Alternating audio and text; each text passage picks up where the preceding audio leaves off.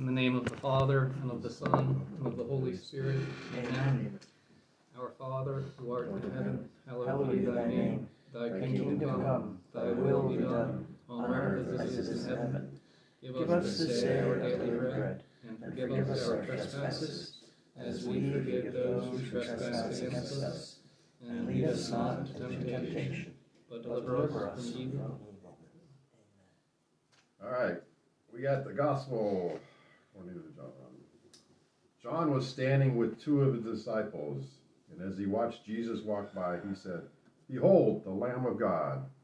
The two disciples heard what he said and followed Jesus. Jesus turned and saw them following him and said to them, What are you looking for? They said to him, Rabbi, which means teacher, where are you staying? He said to them, Come, and you will see. So they went and saw where Jesus was staying, and they stayed with him that day. It was about four in the afternoon. Andrew, the brother of Simon Peter, was one of the two who heard John and followed Jesus. He first found his own brother Simon and told him, We have found the Messiah, which is translated Christ. Then he brought him to Jesus. Jesus looked at him and said, You are Simon, the son of John. You will be called Cephas, which is translate, translated Peter. Word of God.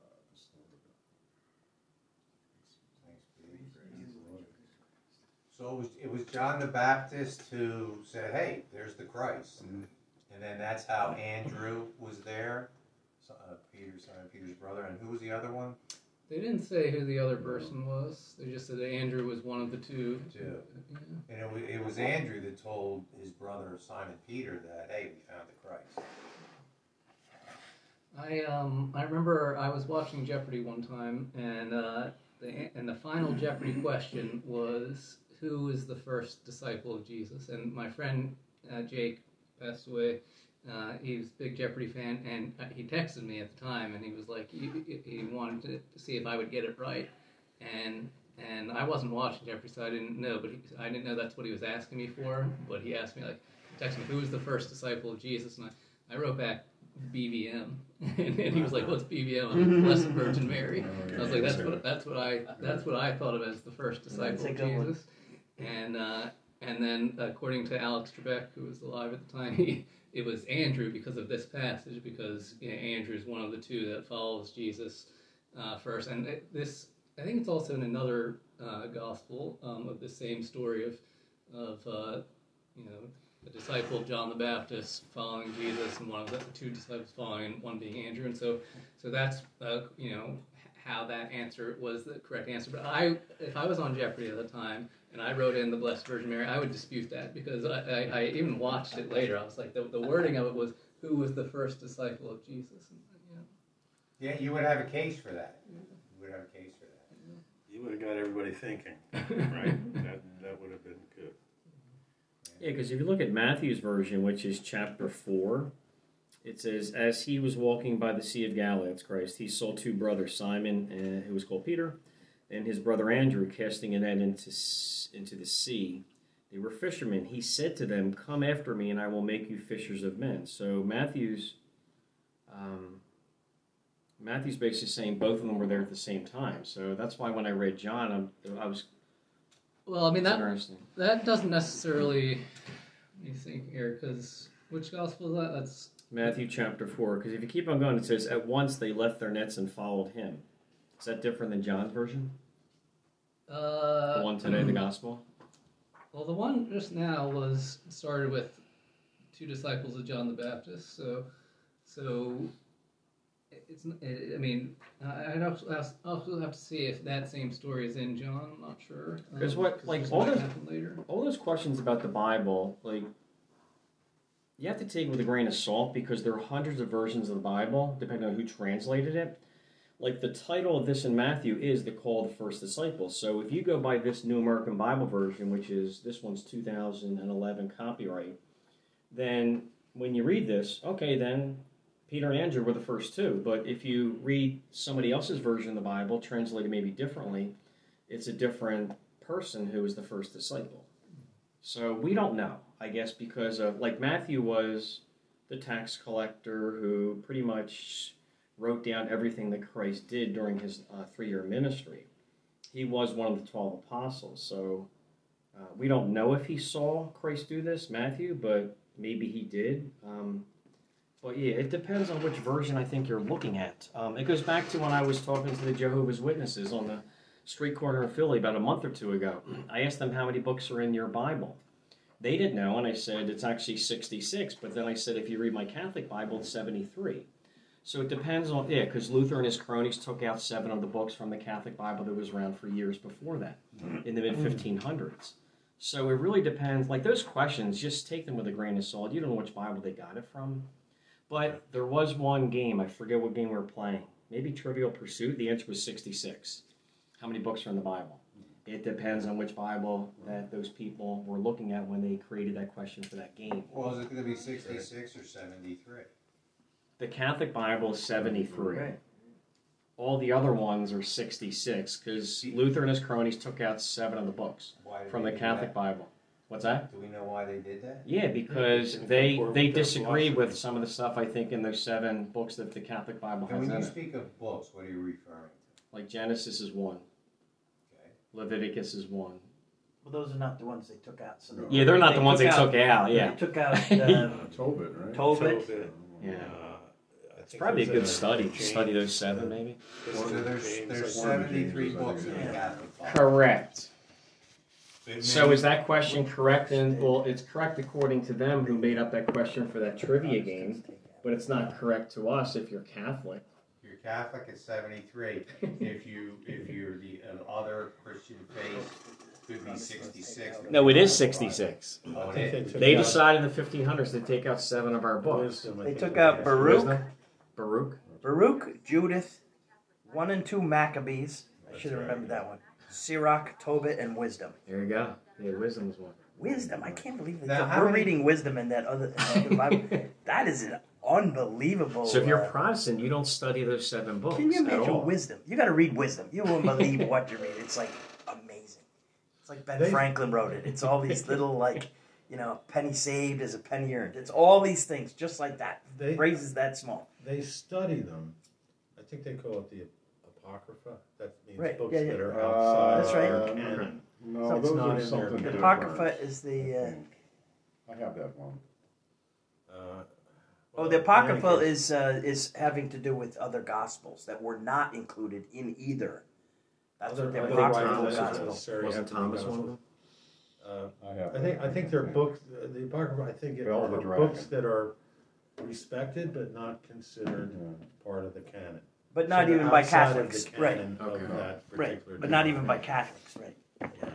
So it's not that they were removed. So the Catholic Church has has an apocrypha too. I mean, we Right. we study books, Yeah. right? That that uh, w- we don't consider part of it. They're worthy of So what about the study. fall- Yeah. You know. of Satan. Yeah. Um, Enoch. but Yeah, you know. yeah, they did take them out because to read that and I stopped. they kind of invented it. Yeah, I didn't Themselves. Thomas read it. I've Now, just Thomas, did the Orthodox have the 73 books too, or no? I don't know. Yeah. I'm pretty sure they do, Mark. Okay, they had the 73, and I know that the other Catholics are in line with the Holy See. You know, The other line, like the, the the other Byzantine Catholics and all the other Catholics, they're not Roman Catholics, but they're Catholics. Maronites, I think, is one of them. Yeah, Tom, well, you- in- who in talking Jehovah's Witnesses? Who were you talking, asking that question? The ones who s- hang out in the corner in pairs. The Jehovah's? I love those conversations. Yeah, because I feel very comfortable defending our faith. I'll go up to any of them. Yeah. Uh, we were in South Carolina last week. I was close to going up to a couple of them in Greenville, but Seven are called their the family wanted to move on and do some stuff, so I, I What are just the let it ones go. that- But I enjoy talking to them. What are talking you to call them. the ones that were excluded by Um, both? What's that? The ones who are excluded. He's by- right. The seven, the seven are called the apocryphal. Song of Suzanne. But so I wonder what the ones are that were excluded by both are called. Oh, I don't know. by both Catholic and Protestant. Yeah. I think one was the Gospel of Thomas, but it didn't get included in our Bible. I don't know why. You don't know the answer to this? Well, apocrypha Right. is well, I, I people call that this all the time in Catholic answers. So, so I've heard people talk about this a lot, and you know, That's what I'm saying. uh, Pr- Protestants call the you know the books that are, are in the Catholic Bible but not in Protestant Bible are frequently called deuterocanonical by ca- Catholics, but they're called apocrypha by Oh. Protestants in the same way that Catholics call books not in our canon apocrypha. And so, like, even that, that term for those books is. But I'm just saying, what are the books called that were not included at all? Like the Apocrypha. Gospel of Thomas. No, like at all. Yeah.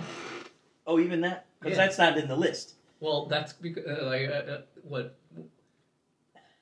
I, I, I, Well, well, this- I understand what you're saying, I, yeah. I, I actually want to focus on this reading. That's That's funny. So, um, yeah, it's apologies. Just two things about the gospel. One is I like the question, what are you looking for? Christ said, what are you looking for? I think that's a question we all have to ask ourselves. And if we as true believers understand what we are looking for, which I think is Christ, because in the same um, gospel, uh, John 14, uh, verse 6, Christ says, I am the way, the truth, and the life. So I think, amen, he's the one who we're looking for, but we have to, I think, learn more about him by reading the gospels. Uh, we have to try to live our lives as best as we can in terms of how Christ taught us. But that was the first question. Um, what are you looking for? And I think many people on this planet are looking for Him, but um, they don't know Him, and that's where we come in because we're supposed to be disciples, like the 12 apostles. We're supposed to um, introduce people to Christ. That gets to the invitation part now.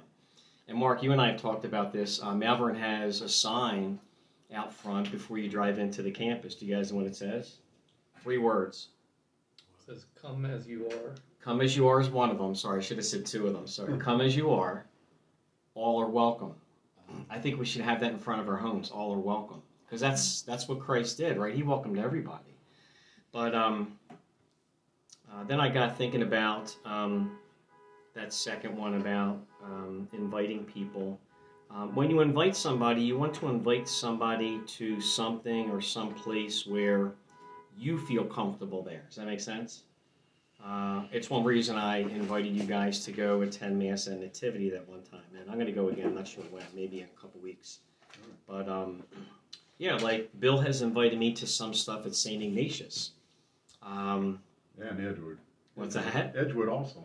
Yeah, it's true. Yeah, uh, like they have an, an amazing faith formation team, and I was not planning on this, like what I just said, but pass this around if you want to look at it. It's um, their faith formation team has an amazing thing coming up during Lent. Um, you already know about this, Life in the Spirit. Probably one of the. Yeah, so I'll send out the flyer to you guys. Um, it's seven different speakers during Lent. I mean, I personally would inv- I'm going to invite you guys. I mean, that's part of what the gospel says today, They're or nice. for tomorrow. I was supposed to play the guitar there, but Oh yeah, yeah, I couldn't couldn't find any singers. but that's really cool. That's something I would invite somebody to. This guy is really charismatic. I saw him in uh, Jor- uh, Germantown last month. Uh, what do you mean, charismatic? Filled with the Holy Spirit. He's dancing and Keep going. There's a lot Just about. dancing with the tambourine charismatic while the groups. band was playing. Just very charismatic. Scott, do you remember Grandma Grandma Burke went to that like once a week? Totally. I didn't know anything about them when we were growing up. She went to a charismatic group every whatever day of the week. As a kid, you heard that, but I didn't know what it was. I don't know too much I about know it. she went every week, but I That's the only Yeah. one I recognize. Yeah, Deacon Bob. yeah. Loved it. Uh, Deacon Bob does the teaching at Prayer Group every other week. okay. I did remember when Pope was here in 2015 down at the. Um, This is for I you, think it was Bob. the Wachovia. Trying to get you there. I think it was the Wachovia Center. They had a charismatic renewal. I've n- I had never been to one. It's amazing. Oh, you went? Like like Bill, you said, the singing, the dancing. Yeah. I was in. I was like a transport into another world Yeah. in Is the that Wachovia Center. Francis? Yeah, when he was here in 2015, they had a charismatic renewal in the Wachovia Center. So that's the last time he was here, eight years ago, now nine? Yeah, yeah. yeah. Is he due back? I don't know. He's getting up there in age. It's a lot to travel. Yeah, well. Well, So I, I know just- Father, Father Will had, had, had said that, asked this to us, uh, what, are, what are you seeking? Just like Jesus had, had, had mentioned in the, in the gospel message today. You know, he, he asked that question very, very, like, what do you see? Yeah, he had a good homily on that last week. Uh, the, I, in fact, when I heard that in in this, it, it reminded me of it. Yeah, and I, I even I at um I went to my mom's for dinner uh, last Sunday, and, and and I asked my sister. I asked Devin. I was like. I, I asked her the same question that Father Will said in the homily, and she was like taken aback. She didn't know what to say. I think she said like um like peace or something like that. Um yeah. Yeah, something came up I read over the past several days that's related to this. Um, two things: one, to know Him, and to serve Him. I mean, I think we all should be striving for that to know Christ as best as we can. You guys know we're only here once physically, and then um, to serve Him. That's why He came. He even said it somewhere in the Gospels, right? Um, he came here to serve us. I mean, look what He did at the uh, the Last Supper. My goodness, here's God washing people's feet. Are you kidding me? You know how feet were, how, how so dirty feet were back then, wearing sandals and. I mean, think about that. He came to serve, and that's that's what we have to strive to do: is to serve like He served. Yeah, that was pretty. Yeah, he says that- that a number of times, not just in the washing of feet, but, Mhm. but I think he said, came out and said, it, he, he he said this explicitly in a couple other places. I think. What town was this? What's that? What town was this? that this took place in. I don't know. Um, I I imagine it'd be near near the Jordan because. Uh, and it's it's shortly after John the Baptist. Uh, yeah, uh, it says this happened at Bethany on the far side of the Jordan where John Bethany. was baptizing. Bethany. Um, yeah, there's a few a few verses before that. But it's probably a small town, right? They were all small Sure, back then. They were yeah. small towns, right? So, so basically, everybody knew that there was this new guy in town who was walking around giving these talks that was pretty unbelievable. Are you talking about John the Baptist? No, Jesus. When Okay, because I don't know if they knew. I, I think Yeah, I don't they didn't they know knew about yet. Jesus yet. This is like the before his ministry, or just about the time. It No, I'm just saying that physically a person showed up in the town that came from somewhere else. Well, you bring up a good point because I was thinking the same thing. So, in what thirty seconds, one of these guys is saying, "This is the Messiah." Andrew, right, was saying, "This is the Messiah," but he got that from John the Baptist, right? So, John the Baptist had a whole lot of cachet already, right? So it tells you a lot about John the Baptist, really Right. and you and you and you and you follow it upstream, and you come to the um, the visitation, right, where he leaps in the womb, that's a moment of uh, sanctifying grace, right. So he knew that's infused grace. There's no way he could know he's a, he's an infant in the womb, right, and so he's purposely picked by God for this mission. Right. And, and then, you know, what, what is this, 30 years later or something like that, he has this following and he has that much credibility with them. And it shouldn't be surprising because he, he, he had that, uh, that grace. I, I find it interesting that um, uh, you know, so uh, John the Baptist, uh, you know, probably inspired by the Holy Spirit, you know, calls Jesus the Lamb of God, and um, and you know, the lambs were like you know the, the, the sin offering or a, sacri- a sacrifice in the same way that you know Passover, he's the he's the Passover lamb. Um, but I don't think anyone realized, like I'm curious if John the Baptist realized that you know Jesus literally, like you know, is is going to be the Passover lamb. That he literally is going to you know um, be, be a sacrifice, and um, uh, uh, it's just it's it's interesting to me that that uh, you know he, he uses that term so early in the ministry, and then later you know uh, like John the Baptist was saying stuff like oh you know he's gonna it was like fire and brimstone. I think he's gonna he's gonna you know burn the chaff and, and clear his threshing floor and stuff like that. He was using real like kind of um, fire and brimstone type things, but but uh, you know but uh, you don't associate that with, with a lamb, uh, and it's interesting. I think it's also interesting. Not the last men's group, but the one before that when I was there. Um, Jeff Crusaders brought up about like what did John know in terms of what Jesus was going to do, but they were cousins, and so we can only speculate. But I'm guessing they hung out sometimes because they were cousins, um, John and Jesus. And we can only speculate about did Jesus ever tell John anything before the baptism occurred? I don't know. We can only conjecture about that, but can you imagine if he did? But if he did, John didn't say anything. There's no recording of And it. then when at the baptism, John John is he's not anticipating. Mhm. He's not in. He, he Yeah, knows, so maybe not. Yeah. but it, he doesn't give any in- indication that he he, Right. he he's anticipating this, um, or does he? Uh, I, I, I don't think he's fully aware. Yeah, maybe that's how the go- that particular gospel presents it, where we don't know as the reader if uh, if he knew or didn't. Yeah, maybe he didn't. But I think he knew on some level because, like I like you know, if if you know what is uh, sanctifying grace, it, it's the uh, uh, banishment of original sin, right? That's one of the, the effects, and and and that was before baptism, so that was straight from God, right?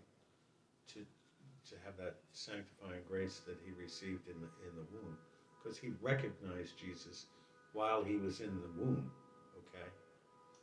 And that's grace. You can't know that any other way, right? So he was in possession of something, uh, even if I, I would say the Gospels don't mention a relationship between uh, uh, John the Baptist and Jesus before this, so it's probably immaterial, you know, Now, Thomas, how many and not books? necessary. I uh, I wanted to uh, read this reflection on the Lamb of God. Is that all right? Or Beautiful. Yeah. it says uh, John the Baptist's favorite title for Jesus is the Lamb of God. Clearly, it also became one of John the Evangelist's favorite titles since it is used 29 times in the book of Revelation. It brings together three images that would have been familiar to the Jews of that time and by being applied to Christ, it indicates that in him those images find their full meaning. God required the Jews to sacrifice a lamb twice a day to expiate the sins of the people. Thus, the lamb symbolized the price to be paid for sin. The primary holy day of the Jews was and remains the Passover. In the Passover ceremony, each family sacrifices and eats a lamb to recall their liberation from Egypt in the days of Moses. On that night, God killed all the firstborn children and animals of the Egyptians, but spared those of the Hebrews.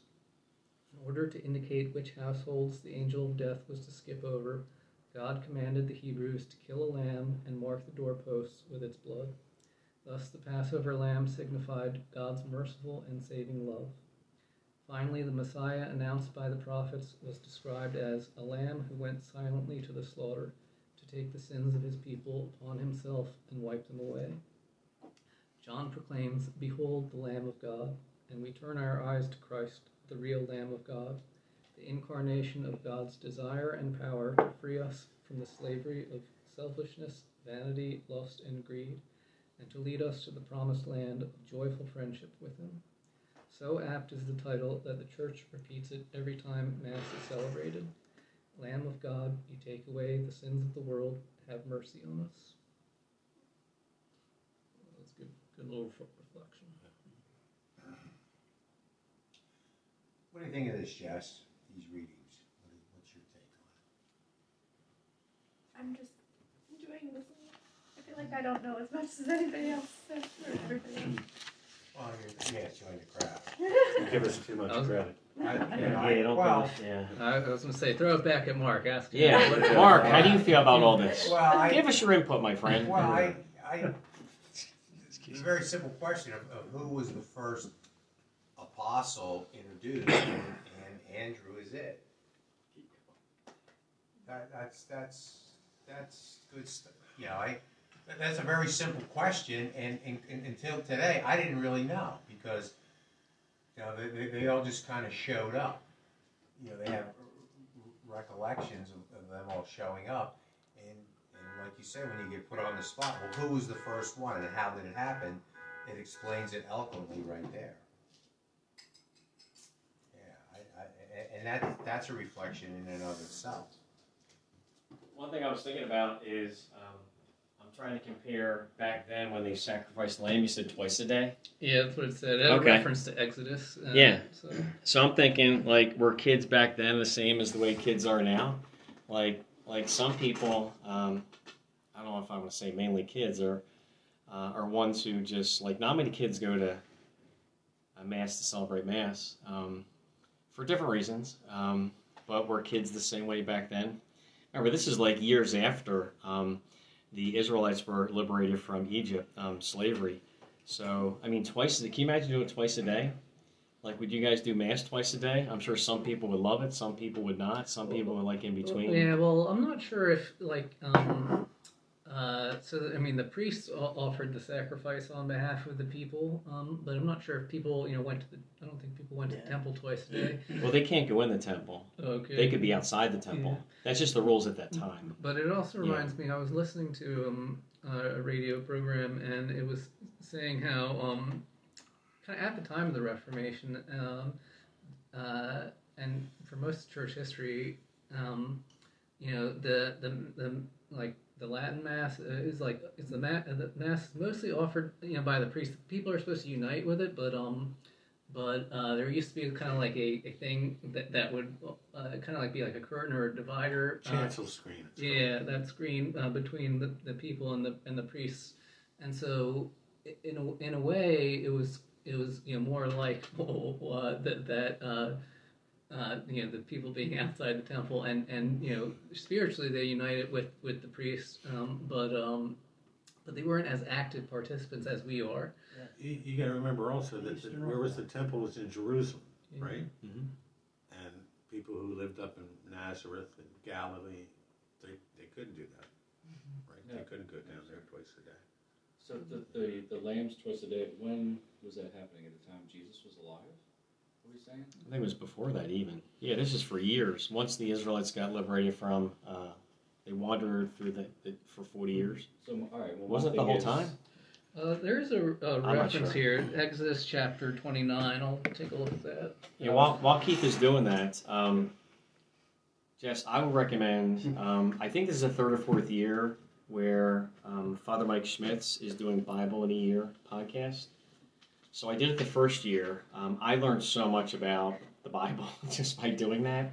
Um, but you can pick and choose what you want to do. So I basically I read the Gospel and the Old Testament passage that they have for that day and I listened to him for like 15, 20 minutes. That's something that you can maybe look into if you want to lear- learn more about our faith.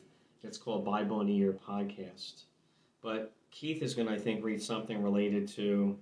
It's amazing what like the 12 tribes of Israel in terms of what they did. How you had so many in the north, so many in the south, but um, they they camped for like a period of time, and then they were done. I guess God told them, "You're going to move on."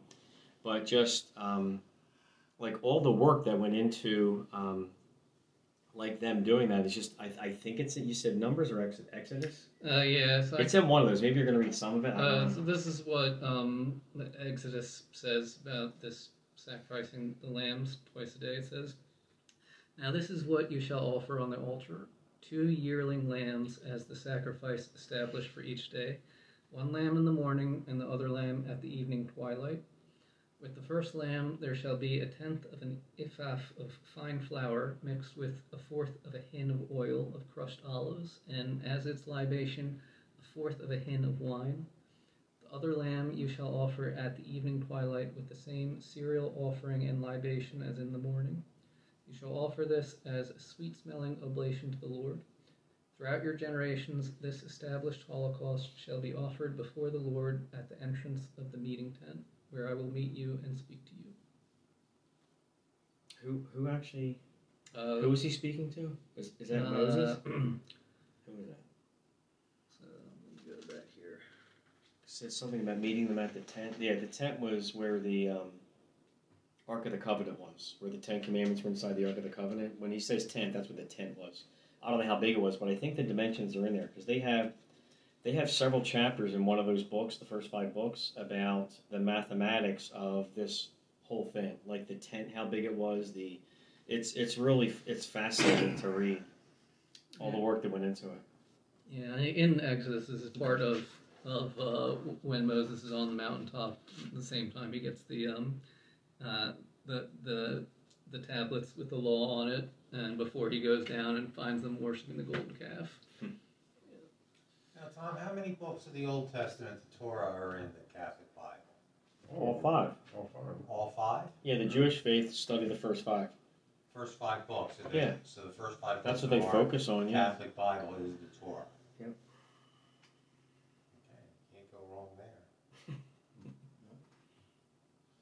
Well, you can if you stop there. Yeah. Yeah, because you're only focusing on the first five books. You're just you're eliminating Christ from the picture, which is He's our life. If you only focus on the first five books, which I get, the Jewish faith does. I mean, do you guys feel like they're missing out on something? I feel they are. Absolutely. Think about it. We're living our lives according to the way Christ taught us. They don't have Christ because they don't believe in him. He was just another prophet. And I talked to some Jewish folks about here, can you read the Gospels? This guy saw what he did, and they just look at you. They don't even think he's another prophet. They think he's uh, Just some guy. worse than that. A carpenter. A carpenter. Even worse Well, than that that. depends A blasphemer. What type Right? of what type of Jew you're talking about, right? So Talmudic Jews. Mm. Talmudic Jews believe that uh, Mm. that he was. Not Well, right in the not a good gospel it says he they accused him of blasphemy, so he's a bla- they see him as a blasphemer. Right? Yeah, but Orthodox Jews don't, they don't go for that anymore. The Talmudic Jews do. But anyway, um, what I was trying to get at before when I was saying the small town and all that, right? So, like, if I'm out here and I'm parking my car and I run into somebody uh, and I strike up a conversation and it's a nice person, right? uh, And uh, I'm not to say to the person, oh, so where are you staying, right? Because it's like, you know, it's I don't know everybody, and I, you know, I wouldn't know if this person is visiting from, you know, I do think it was New different. Jersey time, or, uh, you know, living in one of these apartments or what. I think it was, it was different at that time because um, I don't know. Yeah, Uh, you were talking about. You think it was weird that the disciples asked Jesus where he was staying. Well, so they knew he was a visitor, and he was just passing through or whatever, right? Uh, That's what it seemed like. Yeah. So Probably like a small town, you know, you, you might you know everybody in town, right? right. And then when somebody passes through, you know. Well, that's what I said. It had, it Yeah. had to be a small town, Yeah. and, and then um, And then, because you would probably know if they were staying with somebody, you would probably know that person, right? Yeah. You know, yeah, they would. staying with the. Uh, Is there a dumb question? Is it does Jesus? Is there anything else to his name? Was that his only name? Because uh, my my thing is usually even today in a lot of cultures, all they want to know is your last name, and for they can tell everything about you. So did, was that ever part of his? Hey, who's this guy? Well, I think um, w- one thing that I think is interesting about his name, you know, obviously the angel at the Annunciation told uh, Mary and Joseph to name him Jesus, but that Jesus is is you know same as Joshua, and in the Old Testament, uh, uh, Joshua is the one who led the people actually into the Promised Land, and and so and and in that sense, like, and Jesus is the one who leads us into the Promised Land. So I, I think is an interesting kind of um, significance of his name, but uh, But he's just. but the like- last I name didn't realize that. Uh, so it wasn't a unique name. It was Yeshua. it's the it same was, as Joshua. It was Yeah, Yeshua. yeah. Yeah. okay, It's didn't I don't know why, um, but we distinguish it as Jesus versus Joshua. But um, but uh, uh, in terms of like last names, it was people. The, the usually last name was like where it was like he's Jesus of Nazareth or he's Jesus the Christ. but also, Yeah. there's also Jesus, the son of oh yeah. Yeah, Joseph, Jesus bar and then they go Joseph. for Yeah. that Jesus. genealogy. Jesus in bar Joseph. Matthew and uh, who's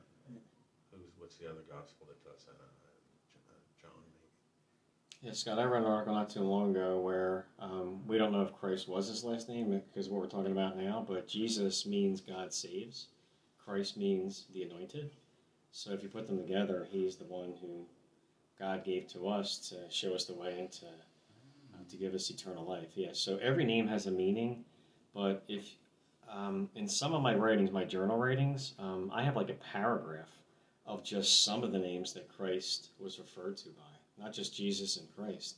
You guys just Google it; you'll find there's so much stuff out there. What do you know offhand? When did the word Christ come into the Bible? I don't know. Does anyone know? That's the Greek translation of Messiah. It, you It is? Okay. Yeah, and that's why it even says it in this one. It was like they called him the Messiah, which Well- is translated to Christ. Was that the first and last name? Jesus Christ? Joe We don't- Christ? Mary Christ? We don't don't know. think so. No, we don't.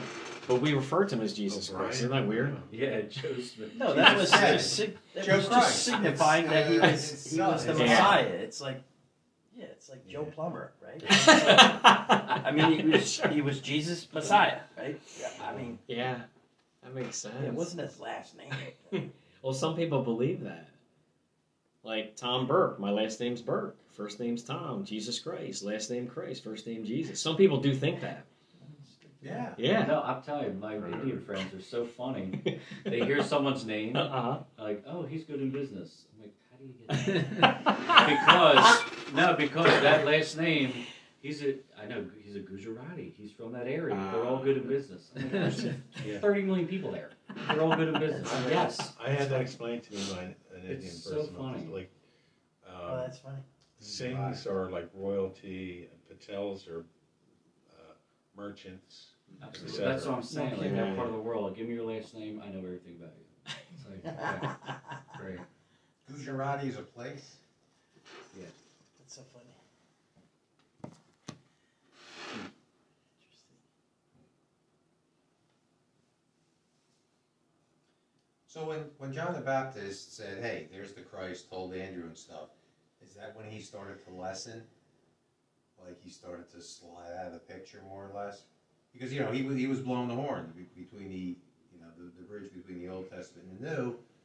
Christ is coming, and and then he said, "Here, he- here, here, here he is, people. Here's here's the Christ." Yeah. Well, he said as much, right? He said, I, I, I must fade, and he said something he about must him he must fade. uh, decrease, Yeah. so he increases. And then he was, of course, thrown in jail and beheaded. So. Man, what a way to go. All for that dance. Yeah. So you watch yourself, Steve, when you get liquored up, what you ask for. That's right. or what you what you you promise the What you girls. promise. Oh, you could yeah. Yeah, sure, I'll give you whatever. Well, whatever. thankfully he's been sober for however many years. Yeah. Yeah. It was a, a really good. I think it was. I think we talked about it the last time. The greatest story ever told was on TV around Christmas time, With Charlton Heston. and they had a really. What's that? Charlton Heston. hmm? Uh, I think uh, Max von Sydow played Jesus. Um, Chuck Chuck might have been in it. Yeah, I forget what role though. But it had a really interesting um, relationship between Herod and John the Baptist. Herod just was totally. He really liked John the Baptist. Okay, but at the same time, really hated him. You know, it was just a really interesting um, right. part of the movie. What was the title again? The, uh, the greatest story ever told. Because what came to mind is this is just me in terms of my writings. Um, this right here is the greatest love story ever Uh, told. yeah. Greatest love story ever told. Uh, you could probably put any adjective in there. I was going to say it's the greatest murder mystery. Also, Yeah. it's like it was me. I did it. And that's what you did. Yeah. You also say it's the most violent book ever written. Especially the Old Testament. Yeah. There's a ton of it.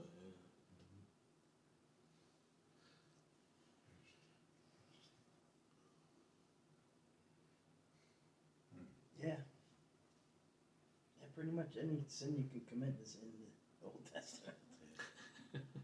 I remember when they came out with the new catechism. I was listening to the radio. This is like the revised catechism in like I think it was the late '90s, maybe the late '80s or the early '90s. I was listening to uh, a priest who was working on it, uh, being interviewed, and um, I guess he, he, he got the sense that everybody was uh, expecting a, a, a new catalog of sins. Like, which new sins? There are no new sins. Okay, we know them all.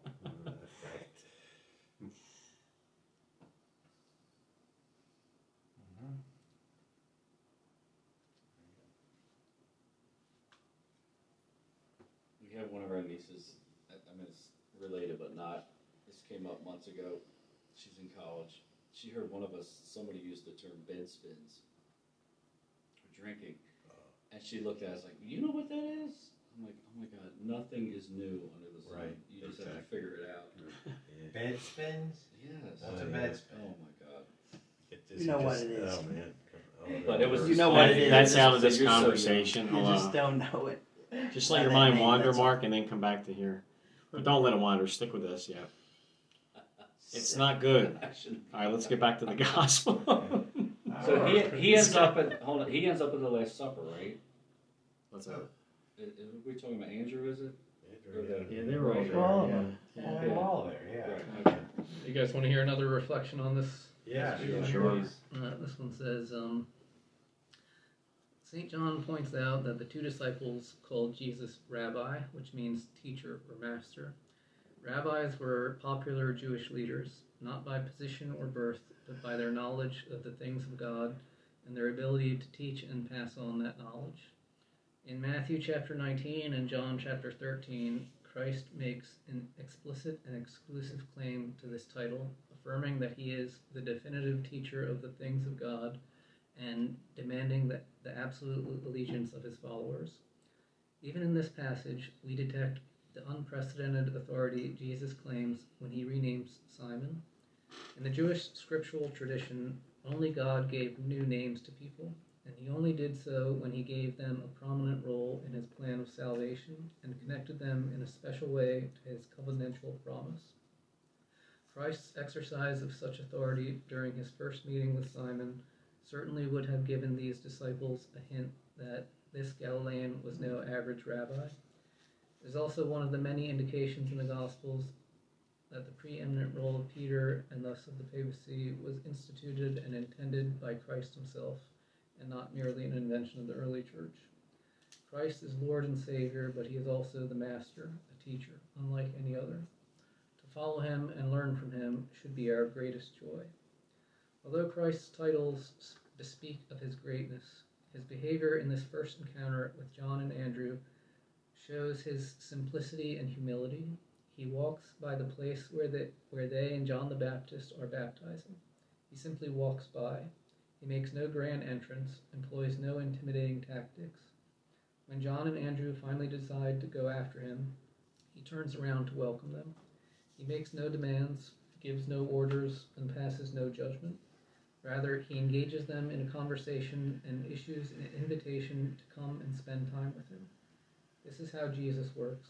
This is how he calls us gently, unexpectedly, personally. The era of flashing fire on the mountaintop is over. Era of good-hearted friendship and intimate companionship with the eternal God has begun. That's a really good meditation. Yeah. Really. Yeah.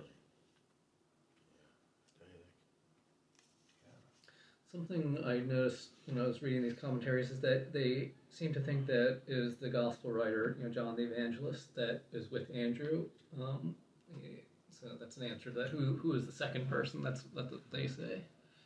Oh, okay, John the Evangelist versus John Well. It doesn't. Yeah, it doesn't. It doesn't say that specifically, but that's what that's what this person implied. John the Evangelist. He was the white martyr. Okay. Versus James and John Zebedee. They were the sons of thunder. I wonder what uh, they did together when they were just hanging out, Jesus and these two these two disciples. Yeah. That's a good, good point. Probably just talk about stuff, what happened during the day. I'm Yeah. sure they questioned him about miracles. I mean, would you get? I would. I think Like, what's happening over there? Yeah, what this just was, happened? This was kind of like before any miracles. In fact, Oh, really? Yeah, for- yeah, because actually in in in John in the Gospel of John, the first miracle is the wedding at Cana, and that happens after this. Yeah. So there was no no miracles yet. Did you guys watch that can, uh, wedding at Cana? The scene in The Chosen where is it Andrew, um, who has basically two left feet? Like it's not in the gospel, but they kind of. It's kind of a funny scene. There's another one. I don't know if it's in The Chosen or not, but they have. I think there are clips that are not in the actual episodes where. I said this one a while ago. All the apostles are together. Christ is there. They're just hanging out, and two of the apostles decide to arm wrestle. And uh, I think Peter's one of them, and I forget the other one. You know the scene, Mark? And uh, so they arm wrestle, and everybody, you know, thinks that Peter's going to beat the other apostle. And out of nowhere, that person beats Peter, and they all laugh. And Christ says, "Oh, I didn't even see that one coming." Oh, brother. Oh, dear. That's kind of my, my That's creativity. Yeah. So the Bible is thin on what these guys did all. Like, what Sounds did they? like how do it. they eat? Like, how did they? What did they do? You know, I'm curious. I mean, Where did they sleep? Were they just kind of walking around all the time? probably Jesus? pitched a tent, Yeah. slept on the ground with some Yeah. probably similar to a sleeping bag as we know it. Some probably similar. And it's well, Rough I mean, terrain. before beforehand they were fishermen, or some of them were Yeah. fishermen. And then I guess they had they dropped that because they dropped their nets, right, just like that. Mm-hmm. And then after that, you know, Jesus sends them out. Don't worry, don't worry about what you're going to get to eat, right? You know, just, just Yeah, somehow gotta the- worry about the that, Lord eh? provided, right? Of course, you know, uh, at one time they turned the loaves and the fishes into enough to feed five thousand. You know, Hmm. they had that going for them, right? Right.